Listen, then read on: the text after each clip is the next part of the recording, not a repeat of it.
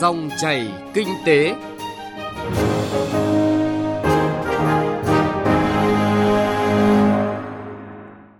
Xin chào quý vị và các bạn. Dòng chảy kinh tế hôm nay sẽ có những nội dung sau đây. 9 tháng năm 2019, tài chính tiền tệ tăng trưởng tốt, góp phần ổn định vĩ mô. Tổng công ty Điện lực miền Bắc hướng đến sự hài lòng khách hàng. Chuyên mục chuyện thị trường truyền đến nội dung thị trường máy lọc không khí đang được người tiêu dùng quan tâm. Trước khi đến với những nội dung vừa giới thiệu, chúng tôi xin truyền đến quý vị và các bạn một số thông tin kinh tế nổi bật.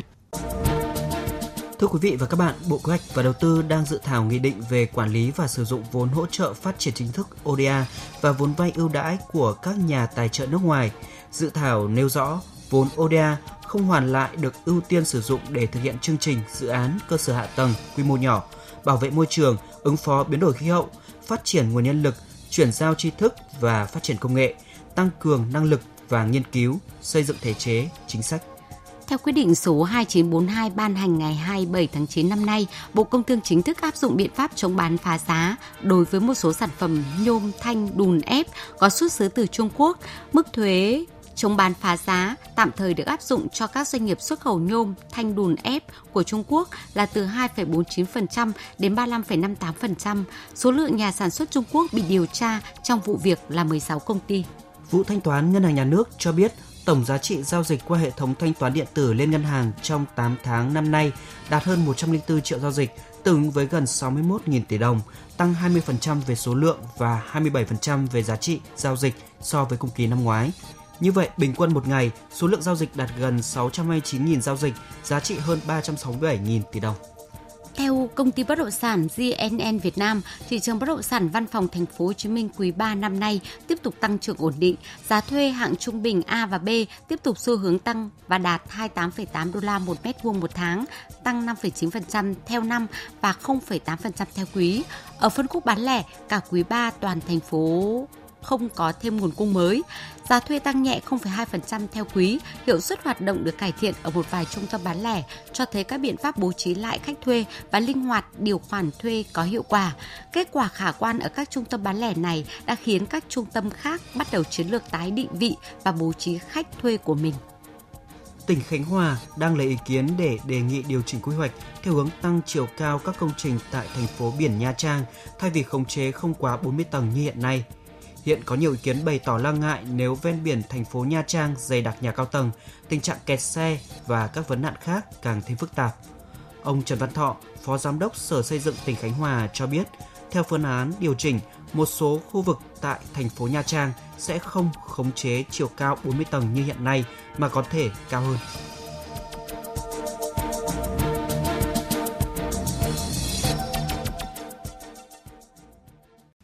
Thưa quý vị và các bạn, trong báo cáo tổng kết tình hình tài chính tiền tệ quý 3 năm nay của Ngân hàng Nhà nước, nhiều chỉ số được đảm bảo tăng trưởng ổn định như tổng phương tiện thanh toán tăng khoảng 8,58%, tín dụng tăng khoảng 8,64%, lạm phát đang ở mức thấp 3%. Đây là những con số thể hiện sự điều hành quyết liệt của Ngân hàng Nhà nước với mục tiêu ổn định kinh tế vĩ mô, kiềm chế lạm phát, tăng trưởng tín dụng bền vững. Phóng viên Bảo Ngọc thông tin. Từ đầu năm 2019, để đạt được các chỉ tiêu kinh tế vĩ mô của Quốc hội, chính phủ kiểm soát lạm phát cả năm dưới 4%, tăng trưởng kinh tế khoảng 6,8%. Thống đốc Ngân hàng Nhà nước đã ban hành chỉ thị số 01 về tổ chức thực hiện các nhiệm vụ, giải pháp trọng tâm của ngành ngân hàng trong năm nay, đặt mục tiêu định hướng tổng phương tiện thanh toán tăng khoảng 13%, tín dụng tăng khoảng 14%, có điều chỉnh phù hợp với diễn biến tình hình thực tế. Đến ngày 24 tháng 9 năm nay, tổng phương tiện thanh toán tăng 8,58% so với cuối năm 2018. Ông Nguyễn Quốc Hùng, vụ trưởng vụ tín dụng các ngành kinh tế cho biết, tín dụng với hầu hết các lĩnh vực ưu tiên đều tăng khá, như tín dụng đối với doanh nghiệp ứng dụng công nghệ cao tăng 22%, tín dụng đối với lĩnh vực xuất khẩu tăng 13%, tín dụng đối với doanh nghiệp nhỏ và vừa tăng 11%, tín dụng đối với lĩnh vực nông nghiệp nông thôn tăng 6%, tín dụng đối với lĩnh vực công nghiệp hỗ trợ tăng 1,85%. Liên quan đến các giải pháp tháo gỡ khó khăn cho sản xuất, nhất là lĩnh vực nông nghiệp, nông thôn, đến nay ngành ngân hàng đã tập trung đáp ứng đủ nhu cầu vốn vay thu mua lúa gạo cho người dân vùng đồng bằng sông Cửu Long vụ lúa đông xuân năm nay. Các ngân hàng thương mại nhà nước tiên phong hạ lãi suất cho vay ngắn hạn xuống 6% một năm để hỗ trợ các doanh nghiệp thu mua lúa gạo. Các tổ chức tín dụng đã cấp hạn mức tín dụng hơn 24.000 tỷ đồng và đã giải ngân cho vay gần 17.000 tỷ đồng cho các tổ chức cá nhân để thu mua lúa gạo vụ đông xuân kịp thời chỉ đạo các tổ chức tín dụng nắm sát khó khăn của khách hàng bị thiệt hại do dịch tả lợn châu Phi để thực hiện các giải pháp tháo gỡ khó khăn, hỗ trợ người dân. Ông Nguyễn Quốc Hùng, vụ trưởng vụ tín dụng các ngành kinh tế cho biết. Ngân hàng chính sách xã hội tiếp tục triển khai các chương trình tín dụng chính sách ưu đãi đối với hộ nghèo, tiếp tục chỉ đạo các tổ chức tín dụng triển khai chương trình tín dụng kịp thời phối hợp với các bộ ngành liên quan xử lý khó khăn vướng mắc phát sinh trong quá trình thực hiện, đẩy mạnh tín dụng phục vụ sản xuất và tiêu dùng của người dân, góp phần cùng bộ ngành địa phương liên quan đấu tranh đẩy lùi tín dụng đen. Ngân hàng nhà nước cũng có động thái điều chỉnh lãi suất phù hợp với diễn biến vĩ mô và thị trường tiền tệ, chỉ đạo tổ chức tín dụng chủ động ra soát, cân đối tài chính để áp dụng lãi suất cho vay hợp lý trên cơ sở lãi suất huy động và mức độ rủi ro của khoản vay, đảm bảo an toàn tài chính. Trên cơ sở đánh giá diễn biến kinh tế vĩ mô và thị trường tiền tệ trong nước và quốc tế, đặc biệt trong bối cảnh nhiều ngân hàng trung ương liên tục cắt giảm lãi suất, từ ngày 16 tháng 9, Ngân hàng Nhà nước điều chỉnh giảm 0,25% một năm các mức lãi suất điều hành để tiếp tục tạo điều kiện hỗ trợ nền kinh tế và thanh khoản của hệ thống tổ chức tín dụng. Về cơ bản, mặt bằng lãi suất duy trì ổn định. Ông Đào Minh Tú, Phó Thống đốc Ngân hàng Nhà nước cho biết mặt bằng lãi suất sẽ được điều chỉnh trong thời gian tới để phù hợp với kinh tế thị trường, trên cơ sở không ảnh hưởng đến những đơn vị liên quan như các doanh nghiệp. Việc giảm lãi suất làm sao cho nó hài hòa được giữa người vay, người gửi tiền, làm sao hài hòa được cái chỉ số lạm phát với cái lãi tiền lãi thật của người gửi tiền trong cái lãi suất. Thế và làm sao hài hòa đảm bảo được cái chi phí nghiệp vụ của các ngân hàng thương mại và cái lợi nhuận phải có để đảm bảo được ổn định tài chính cũng như nâng cao được cái năng lực quản trị tài chính của các ngân hàng thương mại tiếp tục tạo dư địa cũng như tạo ra một gửi đến một cái thông điệp cho nền kinh tế cho thị trường rằng cái việc giảm lãi suất đó là tiếp tục chúng ta tăng cường và đẩy mạnh đầu tư và tạo điều kiện ổn định cho các doanh nghiệp, hỗ trợ cho các doanh nghiệp, nhất là những tháng cuối năm. Về kết quả cơ cấu lại các tổ chức tín dụng, theo ông Nguyễn Trọng Du, Phó Tránh Thanh tra Giám sát Ngân hàng, Cơ quan Thanh tra Giám sát Ngân hàng, sự ổn định an toàn của hệ thống các tổ chức tín dụng được giữ vững, thể hiện ở các mặt như năng lực tài chính của các tổ chức tín dụng tiếp tục được củng cố, vốn điều lệ tăng dần qua các năm, quy mô hệ thống các tổ chức tín dụng tiếp tục tăng, việc triển khai nghị quyết số 42 năm 2017 đã đạt được một số kết quả tích cực, lũy kế từ ngày 15 tháng 8 năm 2017 đến cuối tháng 6 năm nay, toàn hệ thống tổ chức tín dụng đã xử lý được 224,7 nghìn tỷ đồng nợ xấu, xác định theo nghị quyết 42. Tỷ lệ nợ xấu nội bảng đến cuối tháng 6 năm nay là 1,9%. Ông Nguyễn Trọng Du, Phó Tránh Thanh tra, Giám sát Ngân hàng, Cơ quan Thanh tra Giám sát Ngân hàng cho biết những định hướng từ nay đến cuối năm. Trong thời gian tới thì ngân hàng nước dự kiến sẽ đẩy mạnh một số cái nội dung liên quan đến công tác cơ cấu lại hệ thống các tín dụng cũng như là xử lý nợ xấu để ra soát để hoàn thiện khuôn khổ pháp lý cho việc à, cơ cấu lại cũng như là xử lý nợ xấu. Là tập trung ờ, chỉ đạo các các ờ, tổ chức dụng à, triển khai quyết liệt các cái phương án ờ, cơ cấu lại đã được phê duyệt cũng như các tổ chức mà chưa được phương án phê duyệt thì tiếp tục là hoàn thiện để báo cáo các cấp quyền sớm phê duyệt thì ngân hàng tiếp tục phối hợp với bộ ngành để sớm có thể có cái phương án ờ, tăng vốn cho các ngân hàng thương mại nhà nước nắm giữ trên 50% vốn điều lệ. Cũng theo Ngân hàng Nhà nước, trong thời gian tới, tiếp tục hoàn thiện khung khổ pháp lý, xây dựng cơ chế chính sách phát triển thanh toán không dùng tiền mặt, tiếp tục triển khai có hiệu quả đề án phát triển thanh toán không dùng tiền mặt giai đoạn 2016-2020 và đề án đẩy mạnh thanh toán qua ngân hàng đối với việc thu phí các dịch vụ công đẩy mạnh thanh toán không dùng tiền mặt mà trọng tâm là thanh toán trên di động và các phương thức thanh toán mới, hiện đại triển khai chiến lược quốc gia về tài chính toàn diện tại Việt Nam. Đồng thời nâng cao khả năng tiếp cận các sản phẩm dịch vụ tài chính ngân hàng cho người dân, doanh nghiệp, tăng cường các biện pháp bảo vệ quyền lợi người tiêu dùng, đồng thời nâng cao chất lượng hiệu quả dịch vụ thanh toán, đẩy mạnh cải cách thủ tục hành chính trong các lĩnh vực hoạt động ngân hàng, tạo thuận lợi cho tổ chức cá nhân trong các giao dịch hành chính với ngân hàng nhà nước và giao dịch với tổ chức tín dụng góp phần cải thiện môi trường kinh doanh trong lĩnh vực tiền tệ, ngân hàng, nâng cao năng lực cạnh tranh quốc gia, thúc đẩy doanh nghiệp nói chung và tổ chức tín dụng nói riêng phát triển bền vững.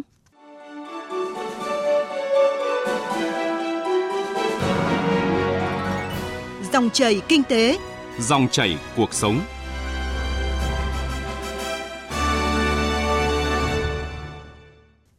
Quý vị và các bạn, hiện nay Tổng công ty Điện lực miền Bắc đang bán điện trực tiếp tới các khách hàng trên địa bàn 20 tỉnh thành phố phía Bắc. Bên cạnh công tác sản xuất kinh doanh, đảm bảo cung ứng đủ điện phục vụ phát triển kinh tế xã hội, sinh hoạt của người dân, Tổng công ty Điện lực miền Bắc thực hiện chủ trương ứng dụng của cuộc cách mạng công nghiệp lần thứ tư, chấp nhận thách thức để tạo nên một cuộc cách mạng kép, nâng chất lượng dịch vụ và đổi mới điều hành, quản trị doanh nghiệp. Trong dòng chảy kinh tế hôm nay, chúng tôi giới thiệu những nét chính trong việc ứng dụng công nghệ tại doanh nghiệp này. Có thể nói, chưa bao giờ khẩu hiệu khách hàng là trung tâm lại được phản ánh trong thực tế hoạt động của Tổng công ty Điện lực miền Bắc một cách rõ ràng như hiện nay. Chỉ cần một cuộc điện thoại hay một vài thao tác trên điện thoại thông minh hoặc máy tính kết nối Internet, không chỉ chú trọng việc công khai thông tin trên các website chính thức để giúp khách hàng nắm bắt thông tin một cách nhanh chóng, minh bạch hóa mọi hoạt động sản xuất, kinh doanh. Tổng công ty Điện lực miền Bắc còn chú trọng đầu tư cho công tác chăm sóc khách hàng. Năm 2016, Tổng công ty đã đưa vào triển khai trung tâm chăm sóc khách hàng của 27 tỉnh và thành phố phía Bắc. Qua 3 năm hoạt động, Trung tâm chăm sóc khách hàng đã khẳng định được vị trí cầu nối cần thiết và hữu ích giữa tổng công ty và khách hàng thông qua ý kiến phản hồi của khách hàng giúp cán bộ, quản lý nhanh chóng nắm bắt và khắc phục kịp thời các tồn tại bất cập, đáp ứng ngày càng tốt hơn yêu cầu của khách hàng. Nhờ áp dụng những tiến bộ khoa học công nghệ của cuộc cách mạng công nghiệp lần thứ tư, khách hàng đã trở thành trung tâm của nền kinh tế số. Đây cũng là một bước tiến quan trọng của tổng công ty. Không chỉ thực hiện đưa cách mạng công nghiệp lần thứ tư vào dịch vụ chăm sóc khách hàng, kể từ năm 2017, Tổng công ty Điện lực miền Bắc đã triển khai nhất quán từ tổng công ty đến các đơn vị thành viên chủ trương đưa khoa học công nghệ vào mọi mặt hoạt động của doanh nghiệp như quản trị điều hành, quản lý kỹ thuật vận hành. Trong quản lý kỹ thuật vận hành để nâng cao độ tin cậy cung cấp điện, tổng công ty đã triển khai các nhiệm vụ ứng dụng khoa học công nghệ kỹ thuật cao như trang bị thiết bị rửa xứ hotline cho các công ty điện lực, công ty lưới điện cao thế miền Bắc để hạn chế thời gian cắt điện vệ sinh công nghiệp lắp đặt các thiết bị cảnh báo sự cố để nhanh chóng phát hiện ra các điểm sự cố trên đường dây. Trong năm ngoái, các đề án ứng dụng khoa học công nghệ kỹ thuật tiếp tục được tổng công ty thực hiện để không ngừng nâng cao năng lực quản lý điều hành, tăng năng suất lao động, hiện đại hóa hệ thống lưới điện, đem lại dịch vụ hiện đại cho khách hàng và nâng tầm thương hiệu. Tuy nhiên, qua thực tế, Tổng công ty Điện lực miền Bắc cũng gặp rất nhiều khó khăn khi ứng dụng công nghệ bởi phần lớn hệ thống cơ sở hạ tầng, thiết bị năng lượng còn lạc hậu, nhân lực, tài chính còn khó khăn. Dễ nhận ra nhất chính là bài toán dư thừa lao động. Để khắc phục điểm nghẽn này, Tổng công ty đã triển khai nhiều giải pháp, trong đó chủ động sắp xếp một cách có chọn lọc và có ưu tiên những người có năng lực, trình độ, phẩm chất thực hiện các công việc quan trọng ở các mức độ khác nhau. Một thách thức nữa chính là việc kéo giảm tỷ lệ tổn thất điện năng, đặc biệt là tổn thất thương mại – Hiện nay, tuy tổng công ty đã giảm được tỷ lệ này ở mức khá cao so với trước đây,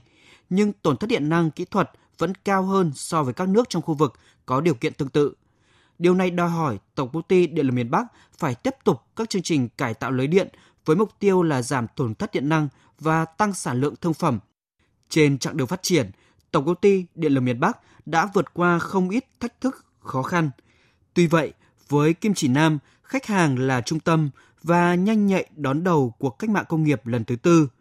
Tổng công ty Điện lực miền Bắc đã thực hiện tốt công tác đảm bảo điện cho phát triển kinh tế xã hội trên địa bàn 27 tỉnh, thành phố, khu vực miền Bắc với chất lượng điện năng ngày càng tốt hơn.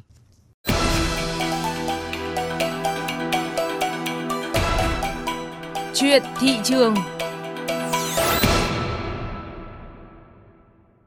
Thưa quý vị và các bạn,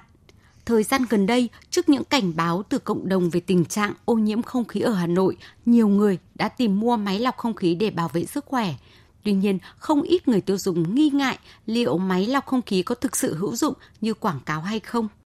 Chuyên mục Chuyện thị trường hôm nay sẽ cùng quý vị tìm hiểu về vấn đề này. Thời gian gần đây, không ít người dân Hà Nội đã sử dụng phần mềm công nghệ đo chất lượng không khí cho cảnh báo đang ở ngưỡng báo động. Chất lượng không khí có thể ảnh hưởng tới sức khỏe, đặc biệt là nhóm người nhạy cảm như trẻ em, người già và những người mắc bệnh về hô hấp. Trước thực trạng này, nhiều người đã tìm đến các biện pháp nhằm giảm thiểu tác hại của việc ô nhiễm không khí tới sức khỏe. Máy lọc không khí hiện đang là lựa chọn hàng đầu của người tiêu dùng. Sau đây là một số ý kiến mà chúng tôi ghi lại được.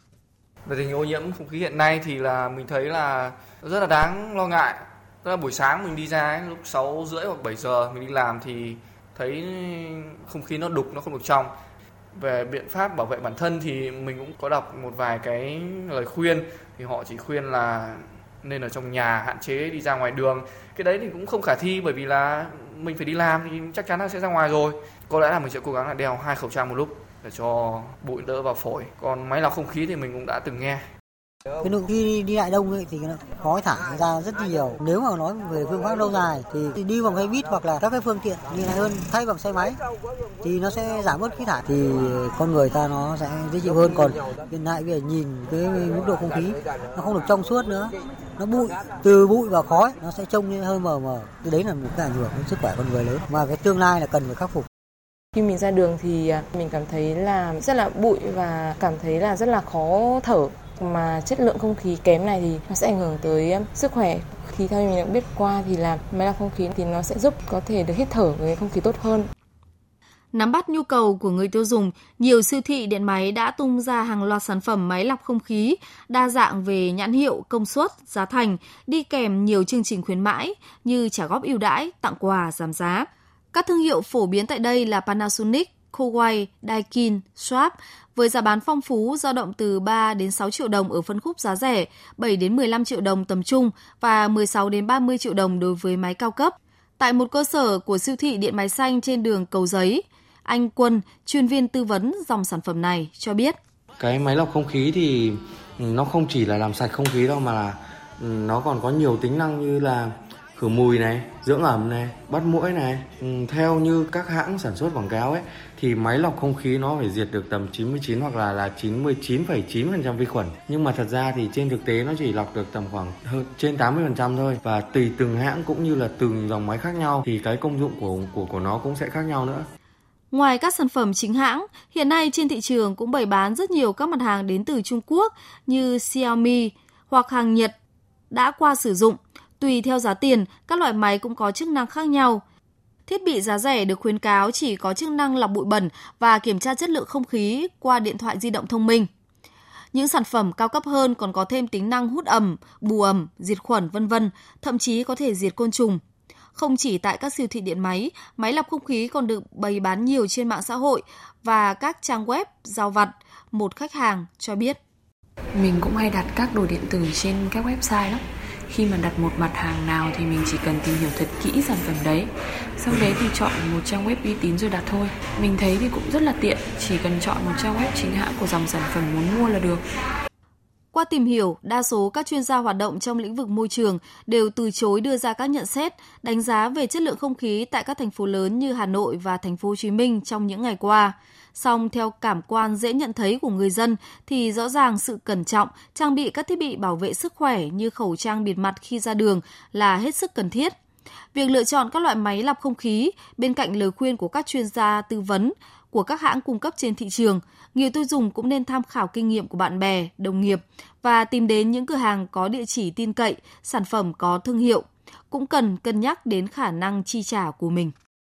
Thưa quý vị và các bạn, chuyên mục à, chuyện thị trường vừa rồi cũng đã kết thúc chương trình dòng chảy kinh tế hôm nay. Chương trình do biên tập viên Bảo Ngọc và nhóm phóng viên kinh tế thực hiện. Xin chào và hẹn gặp lại quý vị và các bạn trong các chương trình sau.